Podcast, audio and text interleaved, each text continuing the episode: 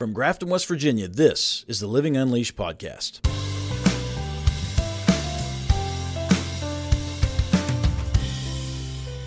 Hi, and welcome to Living Unleashed. I'm your host, Alex Runneman. This is a production growing out of my passion for identifying, questioning, and addressing the many challenges I face as an entrepreneur, father, and as a resident of my small Appalachian hometown. From community revitalization to work and business to health and everything in between, join me as we discuss the challenges, but most importantly, search for solutions that may assist you in your quest to unleash yourself and your community. Hello, everyone. I'm Alex Renneman from Unleashed Tygart, and I'm here with Whitney Nevins, a nursing instructor at Penn State, who also, by the way, is a Grafton native and a WVU grad. Uh, you may know her or have known her uh, years ago as Whitney Whitescarver. Whitney, uh, thanks for coming on the program. Oh, my pleasure. Hey, so obviously the focus here is is COVID nineteen and what's going on. We've interviewed several folks. I really wanted to bring you on because, well, for lots of reasons, and we'll get into that. Uh, but you have, a, a, I think, a unique perspective that we've not really heard from much. I think, at least in, in our area.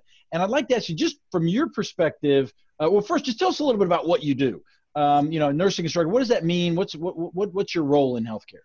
Okay, so um, I have been an RN, registered nurse, since 2001, so about 19 years now. But um, for the last eight years, I have been teaching the nurses of tomorrow.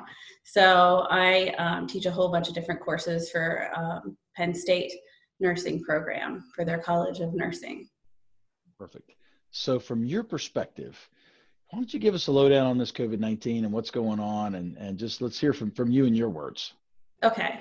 So um, because I've been a little bit of a keyboard warrior now that I'm home, uh, teaching from home, uh, I have seen a lot of misinformation, just even on what the um, COVID 19 virus is itself.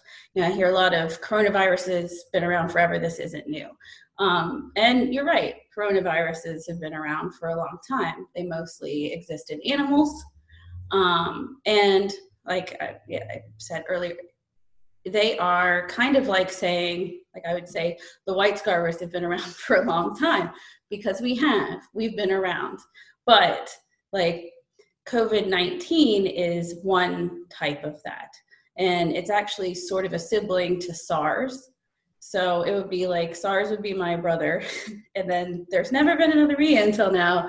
There hasn't been another um, COVID 19 or, or SARS coronavirus 2 until now. So just so you know, it is novel, it is new, um, but it can get confusing when you see it referred to as as those names. Yeah, it does. And you know, we we've talked about this program, and I think it's worth revisiting a little bit. I mean, it also gets compared quite a bit to the seasonal flu. And can you just dig in a little bit again from your perspective? What what how is it different? Yeah. So as an educator, um, one of the first things I, I kind of really helped me in my practice was to learn that adults, when they're learning about new things, draw on perspective from things that they've experienced in the past. And I think when you think respiratory virus that's pretty contagious, that is all we know. Everybody who's alive, that's really all we know is, is the flu. That's all we've really had in our day to day lives. So it makes sense that people are comparing this to the flu. Um, in comparison, COVID 19 is more contagious. Um, it isn't just contagious by the droplets, um, and touching things we're looking at now, it seems to be also contagious fecal oral, like GI bugs too. So now we're seeing more routes of transmission. It seems to hang in the air longer when someone coughs or sneezes, which even when you're not sick, sometimes we'll cough or sneeze just a little bit. It's allergy season, you know, we swallow the wrong way. So even if you're not sick, you can still be spreading it if you're carrying it. Um, and then also, it does tend to make a lot more of the people who get it sick, like really sick. So it's almost more like a viral pneumonia than it is like our regular flu. Gotcha. And that uh, that makes sense. And, and the death rate seem again, data still coming in, but the death rate seems to be, uh, at least from from what we can tell so far, different than the flu as well, right? Correct. So most of the time, um, I can even use the swine flu pandemic. Um, so something that we had that was relatively as contagious as this was the swine flu pandemic of 2009. Um, and it affected about 100 million Americans because we didn't do anything to try to stop that. And the reason why is because even with 100 million people getting it, 12,000 people died. So it, it really wasn't that fatal. Um, it did tend to make younger people a little sicker than it did the elderly population, which was unusual. But in the end of the day, it wasn't a giant burden on healthcare and it didn't cost a lot of lives. Whereas with this, um, we have anywhere, some are saying like 1% seems to be the conservative estimate. World Health Organization has it at um, 3.4%, I believe now. Um, it's variable as the information comes in because more people get sick. Some die, some don't, different populations. You know, not everybody has the same diet, not everybody has the same ethnicity, and all of those things can affect. So we won't really know for sure the difference until after this is all over and we can look back in hindsight. But from what we know now, it is um, much more um, likely to make you sick and put you in the hospital, more like anywhere from 10 to 25% of people who get this. So, one, anywhere between one in 10 and one in five who get this end up in the hospital. And about half of those, 40 to 50%, are under 50. So, while only 1% of the people who die are under 50, there, that doesn't mean that those people aren't getting really sick and ending up in the hospital with pneumonia. They are. Yeah, that makes sense, and, and it it may sound you know all, all the, somebody listening at home might be or watching at home may be hearing all these statistics. Yeah, yeah, yeah. He almost washes over them. But what does this mean to them? I mean, how serious is this? What actions should they be taking, or should we be taking? Um, yeah, it, it is serious, and I think a lot of things. Um, I I see probably too much just the impact of the the case fatality rate, and people get arguing over that. But the truth is, we really need to plan for both. I mean, obviously, we have flattening the curve and staying home, and um, you know, trying to keep from getting sick and keep from overwhelming our healthcare system because so many get sick and need them this time around. But also, um, no, you know, make plans for when you do get sick because it may happen, and especially when you have, um, you know, the elderly that live alone. We need to be checking on them frequently. Um, check on them every few days if they're not sick. And if they're sick, check in daily to make sure that they haven't gotten sick enough that they need to go to the hospital but are too sick to, or they've gotten sick enough to go to the hospital and are too sick to call for help. Um, same with even single parents uh, who are raising small children by themselves. Please check in with single parents and make sure that they're doing okay, especially if they get sick so that if anything happens, you know, there aren't children left alone with really, really sick parents um, or even ones that pass away. Yeah, that's a really good point. I mean, I think we as a community in West Virginia tend to do a really good job taking care of one another. Uh, but just that perspective, the idea that somebody could be suffering right across the road or up up the holler or whatever it may be, and uh, nobody's reaching out. And so I, I, think that's really wise. And you, we can do that without, you know, we don't have to barge in the door and pat them on the back and hug them. I mean, we can we can stand out, we can call, we can knock on the door, whatever. Um, yeah, that's it's a great point to reach out and connect. Obviously, we've got lots of different ways to to connect with folks nowadays. I think that's great advice. Um, what are you on the front lines right now? What are you seeing and hearing through through your students and through through the organization you work with there at Penn State? Uh, what's happening from your perspective? Um, well, where I work, all the students are safe at home. So we ended up not bringing them back after spring break. Yeah. Um, and spring break was in the beginning of March, which seems doesn't not seem forever ago at this point. As much it happens every day, it just seems like that was a lot more than just, you know, two and a half week or three and a half weeks ago. It seems a long time ago. But so they are pretty much hunkered down in their homes at taking online courses, and um, a few of them work in healthcare, um, long-term care, and such, um, but not in communities yet that have been impacted. I do belong to some nursing forums online, and um, it seems like when hospitals are hit, they're hit hard and hit fast with a lot of patients that come in sick. So, so when I'm hearing this, we all we all want to, and I see lots of people posting on Facebook. Thanks, thanks to healthcare workers, and absolutely, and that's great. And we should give them our gratitude and our and our honor. What can we do as the average citizen? What, what do healthcare what do healthcare workers want to tell us? Do this or stop doing this. What is it that we can do to help make life a little bit easier on the front lines? Um, honestly, so we have um, our uh, director of health, I think she's secretary of health for our state, I, I watch her update every day. And one of the best things that she says um, is stay calm, stay home, and stay safe.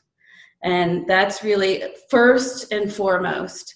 If, if you want us to be able to take great care of you and keep the fatality rate down so that everyone's getting the best care possible. We can put as much effort and resources into everyone who's sick that we can. We really need you to listen to what your local and um, state government is saying to you and directing you to do. Um, it's I just can't emphasize that that's truly the best thing you can possibly do for me and any other healthcare provider is to stay home yeah, that's it. Seems easy enough, right? Seems like an easy ask. That's a chip shot for most of us. Um, that that said, or I know folks. I know you know my wife is one. You know, let's make masks. Let's do things. My kids want to do stuff. Are there things we can do? I mean, people want to do something, and we're just in our human nature. We want to be able to provide and have a, have a productive uh, output. What, are there things they can do that are helpful? Are, they, are making them out? Are that, is that really? Is there a shortage out there? Um, will that be helpful? What what can folks do? Um, that's a really good question. So um, I think it's wonderful. I've seen people making masks. I think that's amazing. Um, that happened because the CDC made guidelines for just this situation that actually break a lot of their former guidelines simply because we have to find some way to mitigate risk for our healthcare workers until we can get them equipment that catches up with all of these people. And so bandanas and cloth masks were part of that. And I believe Joe Manchin asked you guys to make them. Um, I would say in a local community, because these things are a last resort beyond any other um, measures, which is like reusing masks um, and kind of only using them in certain circumstances and all kinds of other strategies. Uh, ask your local healthcare um, institutions, maybe give them a call and see if that's what they really want. Um, and also, or if you know a healthcare worker, and you know, just ask if if that's something that they really could use, because it, it's really difficult to know what communities would need those right now, and which ones don't. Yeah, that's perfect. I, you know, we, are going to have our, our look. We just had Dr. Bender on. We're going to have some other folks on as well to just continue to try to get the message out to to people in this area and beyond uh, what, they can do. So I think it's great advice. Hey, you were on this pretty early. I got to give you kudos for that. Um, you know, this is I'm not I'm not trying to necessarily this is not told you so tour or anything like that, but but you you were out there in front of this thing saying this is this is this is real, guys. So what is it now? You know, as people are kind of catching them, going okay, this seems real. And we're all kind of on board to the most for the most part. What what are you seeing now that maybe maybe others aren't that we probably want to maybe give it a little extra attention?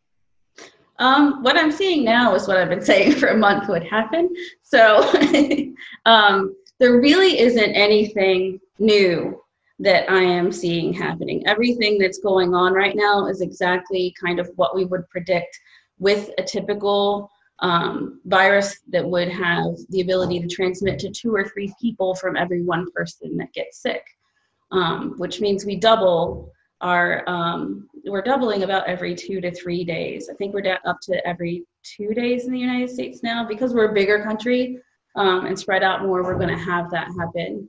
Um, whereas other countries that are smaller might have every three days, just simply because there's um, less communities spreading out. It's some of the exponential growth stuff, as I know, a little bit much for everyone. But um, just know that I think it's really easy when you don't see it around you. Um, human brains are adapted to respond to immediate threats. And um, by the time you're really seeing a lot of people get sick around you, it's kind of too late to do the things that you need to do to keep that from being overwhelming in your community.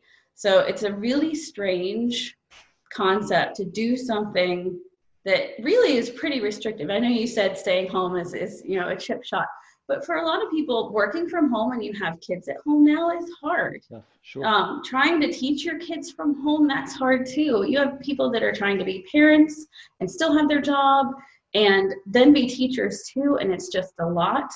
And so to do all of that when you don't know anybody in your town that's sick, and you only have you know 20 people or 50 people in your whole state that are sick it seems like overkill but it's not. I promise you it's not. Um, if it hasn't started to grow a lot in your state yet it's going to. Um, two mondays ago so t- about 10 or 11 days ago in pennsylvania we had 76 cases and no deaths and today we have over 1600 cases and 16 deaths so that's how fast it can grow. And you go from not knowing anybody and it seeming really far away to it's suddenly really close and surrounds you. And by that time, you know, your chance to really do something great to um, stop the spread or slow the spread is kind of past.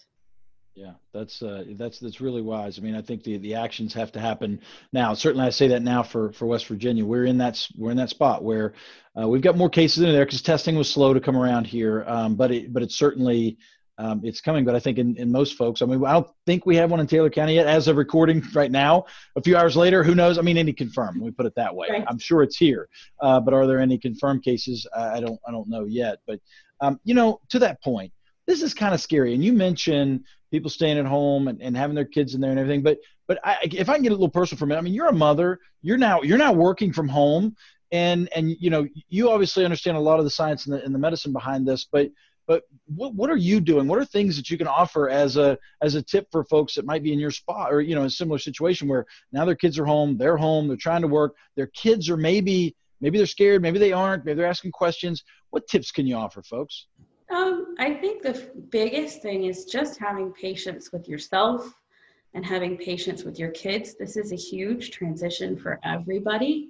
Um, it's really kind of it's traumatic for everybody. And so this isn't the time to be hard on ourselves. It's not the time to be hard on our kids. Um, we know how to to express our feelings. Not that everybody necessarily does freely, but we know how kids often express their uh, feelings through acting out in certain behaviors. And so just know that they're they don't have the adult abilities to cope with all of this in the same way that we do. Um, it's certainly not a hopeless situation. We're certainly not doomed. It's just a situation that requires action. And so we can explain that to our kids that it doesn't mean that you know we're all in huge trouble um, especially if anyone has teenagers like me, all the stuff that they see from their friends, it's just, there's a lot of, of misinformation that's really scary going around there. And so I would encourage you to be informed, um, to share age appropriate information about what you're doing. You know, frame it as we're doing really good things for all the people in our community by staying home and making sure that we're okay. We're doing really good things for their grandparents by staying home and staying safe and not being out there. Um, and it's a hardship for everyone. It's a hardship for kids, it's a hardship for adults. Um, but we can get through this. Um, it isn't hopeless. And even if it is scary, um, if we just kind of stay calm, um, follow the recommendations and the guidance, uh, stay alert to what those are, um, you know, I think I think we'll get through with hopefully better results than um, if we just sort of let this rip through. Yeah, so you use the word hope, uh, at least the root word hope, and hopefully, what what can we look? I always try in any situation, man. I try to find the, the gratitude. I try to find the silver lining. What can we what can we take from this after this experience is over? And obviously, we don't. Nobody knows what's going to happen, but unfortunately, there's there's going to be there, there already has been deaths. There are going to be deaths. People will be sick. There'll be lives disrupted. The economy. There's all kinds of things. But we can ask, what, what can we look to and go, but we now know this, we've done this, this thing will happen. What, what things are you looking at and saying, at least these are silver linings? Um, yeah, so in responding to that, I just want to have the disclaimer. Uh, I'm not making light of this. It, it is it is a difficult situation. Um, mm-hmm. Probably many of us will have someone close to us who gets really, really sick or dies from this, and that's going to be hard. There's going to be a lot of grief there's a lot of worries about the economy and I, I and, and whether we're going to be able to pay our bills. Thankfully, it looks like we're getting some relief from unemployment and even the federal government with that, and that's wonderful. Um, but I think also there is sort of a gift in losing some things that it kind of makes you realize two things what you had before and you become more grateful for that it also makes you realize what you still have even after all of those things aren't there um, and the other thing i think that might come through is and, and my hope is that we learn that we really do need to be connected and not just electronically but in just our humanity in helping each other and compassion towards each other um, and I see a lot of that. I see a lot of the helpers and the healers emerging. And, and even in, in the midst of the TP hoarding and the panic, I'm still seeing a lot of people, like the people making masks, the people that reach out. You know, I've had people because they know I'm a healthcare worker saying, How can we help? Um, and I see a lot of that. So just, I think we'll, we might learn how important it is again that we're uplifting each other. Yeah, I think that's great. I I, I am always uh, I, I, never just pass by where somebody's being a helper. I like to take a moment and just be grateful for that because uh, it it is neat to see that rise up. And if you don't have a challenge, you never you never have those opportunities. And I know that's a weird juxtaposition, but it is the the world we're in. Whitney Nevins, uh, Grafton native and mountaineer, now a nursing instructor at Penn State. Thank you for coming on and sharing your your perspective on this. I mean, this uh, hopefully your perspective brings value to somebody else. If if you're out there, you're hearing this, you've got other questions, reach out to us. Let us know. We're happy to bring anybody else back on. If we want to, is there somebody else that wants to come on? Just we're just trying to get the message out there of what this is and uh, how we can take some agency and and do what we need to do about it. So Whitney, thanks for coming on the program. I really appreciate it. My pleasure. All right. And also, thank you for all of the trainings in your army that's out there right now, taking care of all of us and hopefully we're all doing the right thing and we're not overwhelming them, but uh, we get this curve flattened. But but yeah, thank you. I appreciate all you're doing and and all of uh, the healthcare workers, obviously. But thanks again. Thanks.